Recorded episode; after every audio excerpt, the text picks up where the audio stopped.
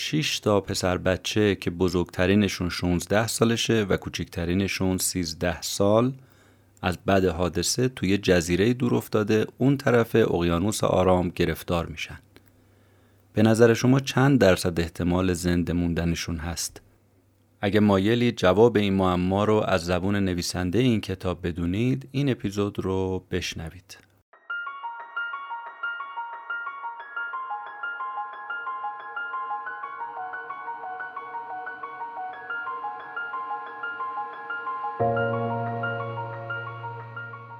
نام خدا سلام. این اپیزود 29 پادکست کتاب جیبیه که در بهش ماه 1400 منتشر میشه. کتاب جیبی پادکستیه که جمعه ها پخش میشه و من مهدی بهمنی هر هفته خلاصه ی کتاب رو تعریف می‌کنم.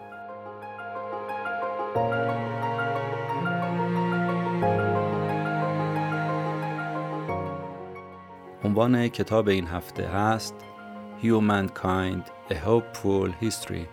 آدمی یک تاریخ نوید بخش. نوشته آقای رودگر بریگمن بریم سراغ خلاصه کتاب و حرف اصلی نویسنده رو با هم بشنویم.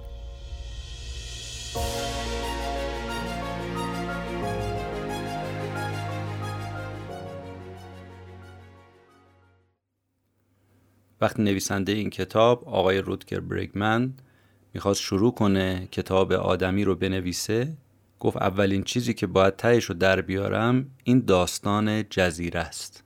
داستان توی جزیره خالی از سکنه توی نقطه ای از اقیانوس آرام اتفاق افتاده. یه هواپیما سقوط می‌کنه تو جزیره و تنها کسایی که زنده میمونن چند تا پسر محصل بریتانیایی خودشون هم باورشون نمیشه که چجوری زنده موندن. بخت حسابی یارشون بوده تونستن از این حادثه جون سالم به در ببرن. تا چشمم کار می‌کنه فقط ساحل گوشماهی و آب. از همه مهمتر بزرگسالی هم تو جزیره نیست. پسرها همون روز اول که میشه مردم سالاری رو شروع می‌کنن تو جزیره برقرار کردن. پسر بچه به نام رالف رو به عنوان رهبر گروه انتخاب می‌کنن. چون هم ورزی دست بدنش هم پر جذبه است هم خوشتیپه. راست کار هدایت گروهه. برنامه رالف خیلی ساده است. اولیش و مهمترینش خوشگذرونی تو جزیره است. تنها برنامه ای که موفقیت آمیز توسط گروه اجرا میشه. انقدر سرگرمن که بیخیال مواظبت از آتیش میشن مسئولیتی که رالف بهشون سپرده و متاسفانه یک کشتی به راحتی از کنارشون رد میشه و عبور می‌کنه و دود آتیش اونها رو نمی‌بینه. کم کم شروع می‌کنن به رنگ کردن صورتاشون کندن لباساشون. آروم آروم هم خلق و خوی حیوانی خودشون رو بروز میدن. لگت می‌زنن گاز می‌گیرن. وحشی ترین حیوانات جزیره الان این شش تا پسرن. هفته ها از این ماجرا میگذره پسرها تو جزیرن تا اینکه یه روزی افسر انگلیسی نیروی دریایی میاد ساحل. سه تا از پسرها مردن. رالف مدیر گروه رهبر گروه زنده مونده. شروع می‌کنه به گریه کردن. گریهش هم برای معصومیت از دست رفته خودشه. نویسنده این کتاب آقای برگمن میگه اما این داستان هیچ وقت اتفاق نیفتاده. یه معلم انگلیسی سال 1951 یه روز برمیگرده به همسرش میگه که به نظر چطور یه داستانی نوشته بشه در مورد چند تا پسر بچه تو جزیره و اونجا نشون داده بشه تو اون داستان که اینا واقعا چجوری با همدیگه رفتار می‌کنن. و بالاخره کتاب سالار مگس ها نوشته ویلیام گلدینگ همون معلم انگلیسی تو سال 1951 نوشته میشه میلیون ها نسخه میفروشه و بیش از سی زبان ترجمه میشه. میشه یکی از آثار کلاسیک قرن بیستم و ازش تقدیر میشه. بعدها راز موفقیت کتاب روشن میشه. نویسنده سالار مگس ها استادانه شر بودن انسان رو به تصویر می‌کشه. انسان شر تولید می‌کنه مثل زنبور اصل که اصل تولید می‌کنه. انسان یه جوریه که اگه با پرونده سفیدم شروع بکنه درونش وادارش می‌کنه که گند بزنه به همه چی. با زبون بیزبونی نویسنده سالار مگس ها می‌خواد بگه که علت جنگ جهانی دوم و اردوگاه های کار اجباری آشویتس اینه که درون هر کدوم از ما یه دونه نازی قایم شده. با این نظریش جایزش هم گرفت برنده نوبل شد.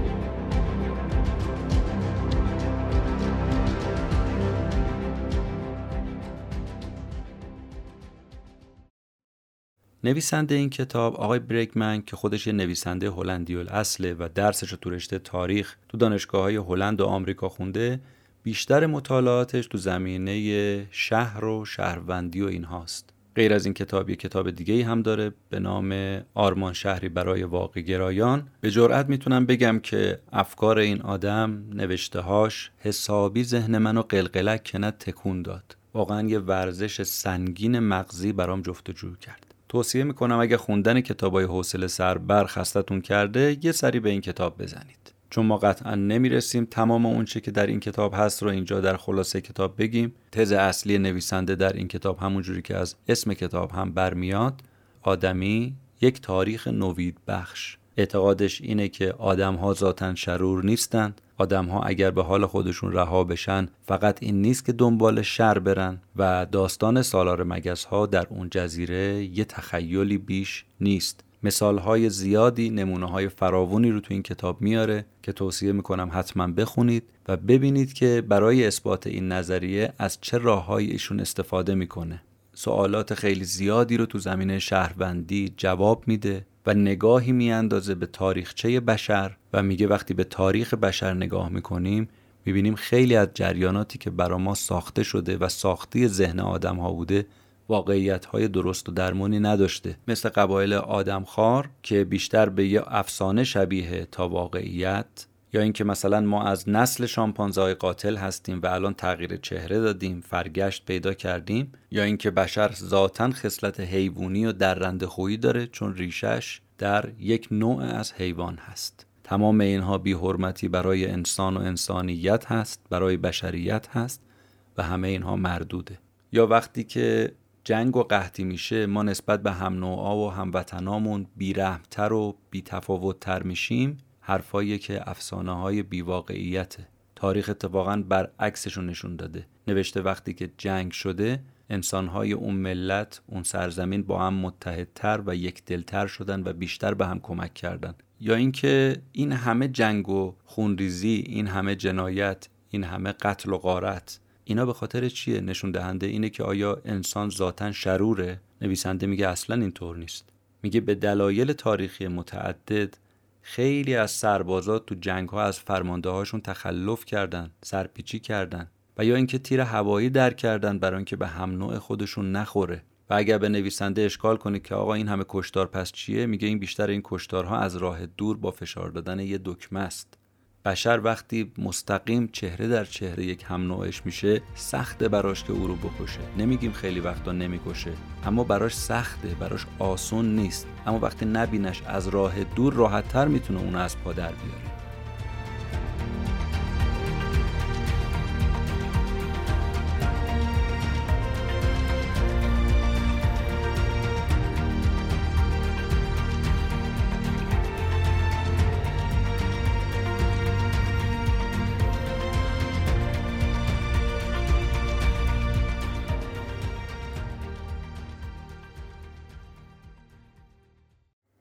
برگردیم سراغ داستان جزیره. آقای بریگمن میگه بار اولی که من سالار مگس ها رو تو نوجوانی خوندم واقعا یه حس ناامیدی به من دست داد و یه لحظه به نگاه نویسنده کتاب شک نکردم. چند سال گذشت تا اینکه دوباره کتابو که دست گرفتم شک یقمو گرفت. رفتم سراغ زندگی نویسنده کتاب دیدم عجب آدم تعطیلی بوده. یا آدم افسرده معتاد به الکل و بچه هاشم کتک می‌زده.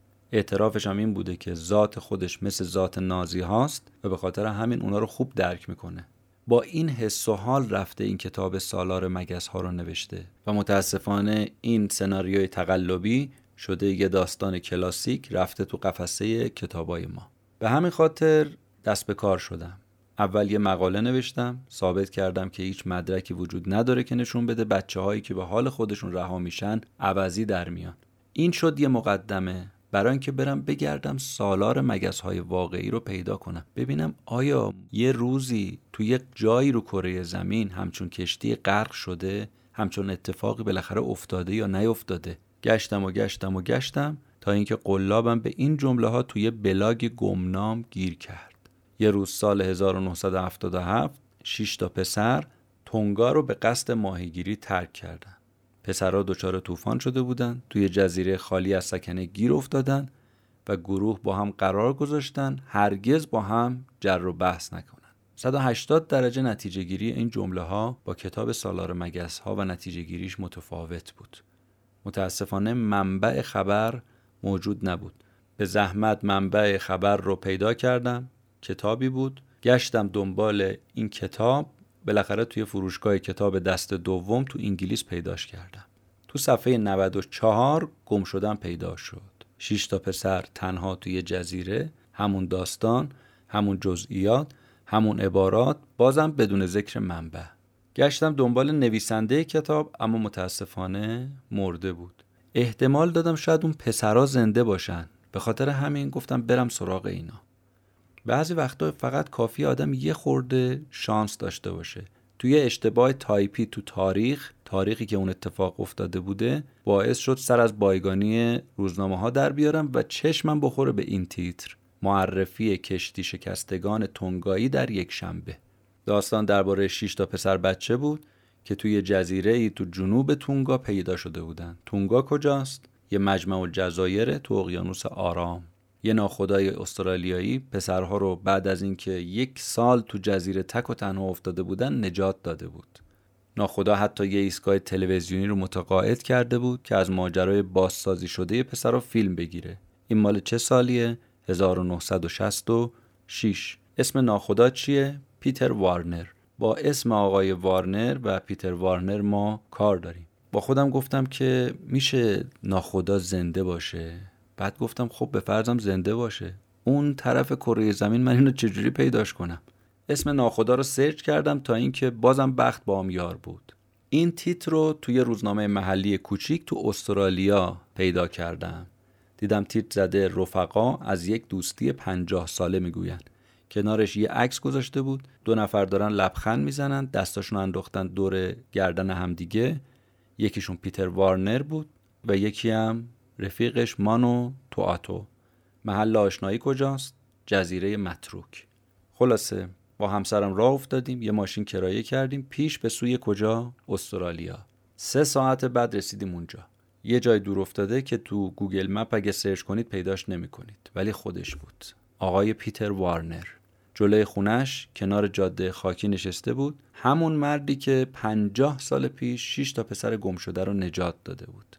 وقتی رسیدیم بهش و دعوتمون کرد رفتیم تو کلبش اولین سوالی که دلم می‌خواست از پیتر بپرسم این بود چطور سر از جزیره درآورده و بعد تونسته اون بچه ها رو نجات بده؟ پیتر می‌گفت که من عاشق دریا و ماهیگیری و این چیزا بودم. همین باعث شد که زمستون سال 1966 سر و کارم بیفته به تونگا همون جزیره دور افتاده تو اقیانوس آرام اولم رفتم خدمت جناب پادشاه که اگه من تلفظش رو درست بیان کنم تافا آه و او توپوی چهارم. رازیش کنم که تو محدوده آبهای سلطنتی اجازه بده که من لابستر شکار کنم. پادشاه متاسفانه قبول نکرد. منطقه آبهای سلطنتی رو ما ازش خارج شدیم و همینجور که داشتیم برمیگشتیم یه گوشه تورهامون رو انداختیم و چشم انداختیم. به جزیره که داشتیم روبرومون می‌دیدیم. یه جزیره ریزه کوچولو تو دریای لاجوردی تو اقیانوس آرام جزیره آتا. پیتر میگه من خبر داشتم که جزیره متروکه است. حتی بعضی می‌گفتن جزیره نفرین شده است این جزیره آتا. اما بیخیال جزیره نشدم. داشتم همینجور با دوربین نگاه می‌کردم که یه دفعه نگاه کردم وسط سخره های سبز یه جای سوختگی و آتیشه. دیدم این عادی نیست. نمی‌تونه این سوختگی عادی باشه. گفتم بریم یه سرگوش آب بدیم. حرکت کردیم به سمت جزیره. هنوز نرسیده. یکی از بالای دکل برگشت گفت کاپیتان یکی داره از تو جزیره ما رو صدا می‌زنه داد می‌زنه. پیتر میگه من برگشتم گفتم که چرن نگو حتما سرصدای مرغای دریاییه. اما همین که دوربین رو زوم کردم دیدم بله یه پسر بچه است. موتاشونه لخت عین وحشیا از رو صخره شیرجی زد تو آب. پسرای دیگه هم جیغ زنون دنبالش. پیتر میگه من دستور آماده باش دادم. تفنگان نشونه به سمتشون. اما وقتی اولین پسر رسید به کشتی کاپیتان گفت که قلاف کنید خبری نیست. پسر بچه به انگلیسی سلیس صحبت می‌کرد. برگشت به ما گفت که اسم من استیونه.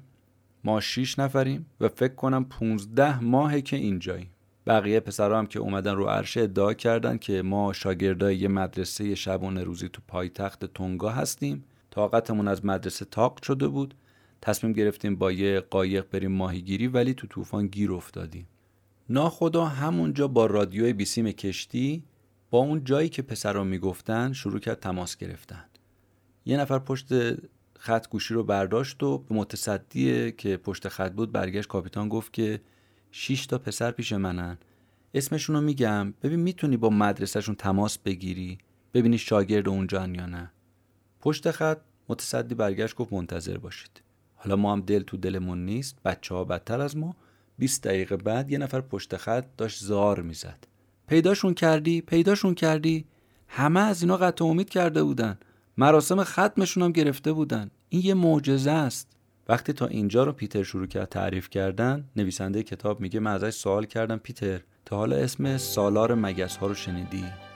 پیتر یه خنده ای کرد گفت که آره خوندمش. اما این سالار مگس های واقعی. نه اونی که داستانش نوشته شده.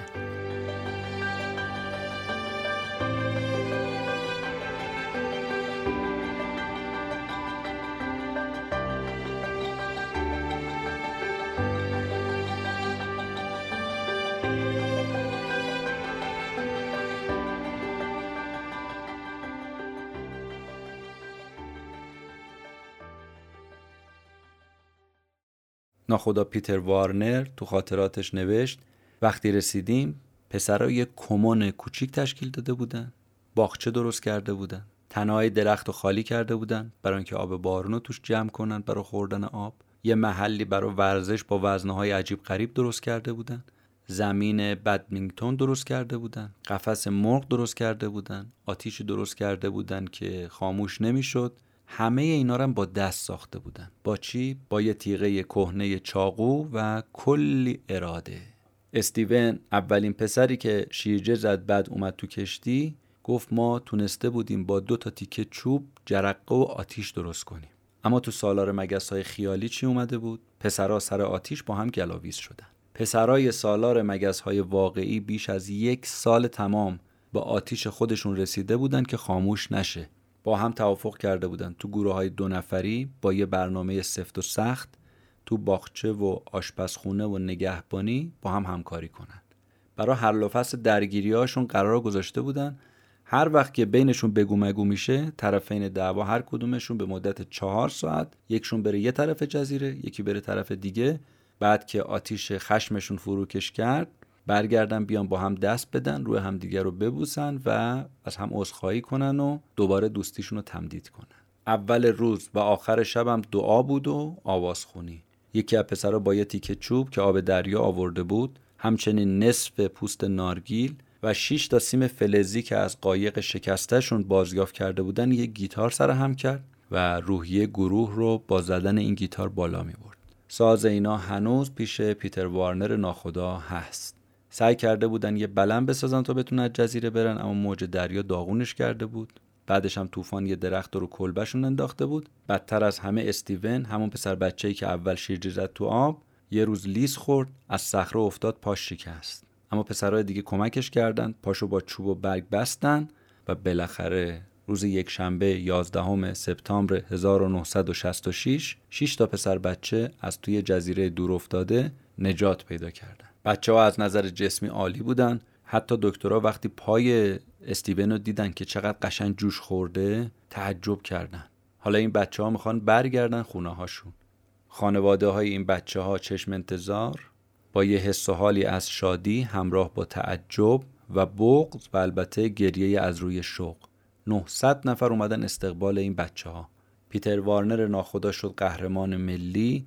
حتی بعدا پادشاه پیتر رو دعوت کرد و اجازه ماهیگیری تو آبهای سلطنتی رو بهش داد. پیتر با پیگیری و زحمت مدیر شبکه هفت سیدنی رو متقاعد کرد یه مستند از رو بسازه و نویسنده این کتاب میگه این مستند رو من از پیتر گرفتم دیدم. یه نسخه از مستند 16 میلیمتری پسرها در جزیره. همون مستندی که با اینکه ساخته شد اما هیچ وقت پخش نشد. چون شرکت پخشی که ناخدا باشون کار می‌کرد ورشکسته شد و این مستند هیچ وقت پخش نشد. اما نویسنده این کتاب میگه من برداشتای مستند خام رو از پیتر گرفتم و نگاه کردم. حرف اصلی نویسنده این کتاب آقای برگمن اینه که سالار مگس ها در جهان واقعی همینه. اما متاسفانه پسران آتا محکوم به گمنامی شدن. هنوز هم کتاب ویلیام گلدینگ خواننده های زیادی داره. سالار مگس های واقعی داستان دوستی آدم ها با همدیگه است. داستان وفاداری آدم ها نسبت به همدیگه است. داستانیه که نشون میده اگه بتونیم به همدیگه تکیه کنیم چقدر قوی تر میشیم. آقای برگمن از این قبیل داستانای واقعی تو این کتاب میاره تا با ادبیات قشنگ خودش به من و شما بگه که نگاهمون رو به بشریت و اینکه انسانها ذاتا شرور هستند و اگه به حال خودشون رها بشن به جون همدیگه میفتن باید روش خط بطلان کشیده بشه. انسانها بیشتر به خیر تمایل دارن تا به شر. آخر کتاب هم آقای برگمن ده تا قانون برای زندگی ذکر می‌کنه و میگه به نظر من این دهمی از همه مهمتره. واقع بین باشیم. اعتقادش اینه اگه از این کتاب فقط یه هدف داشته باشم اون هدف اینه که معنای کلمه واقع گرایی رو عوضش کنم. بگم واقع بینی به معنای بدبینی نیست. معناش خوشبینی به بشریته. وقتی به تاریخ بشر نگاه می‌کنید می‌بینید در واقعیت بشر شر نیست بشر خیره. این یه دید جدید به ما میده نسبت به انسانیت نسبت به بشریت نسبت به آدمی.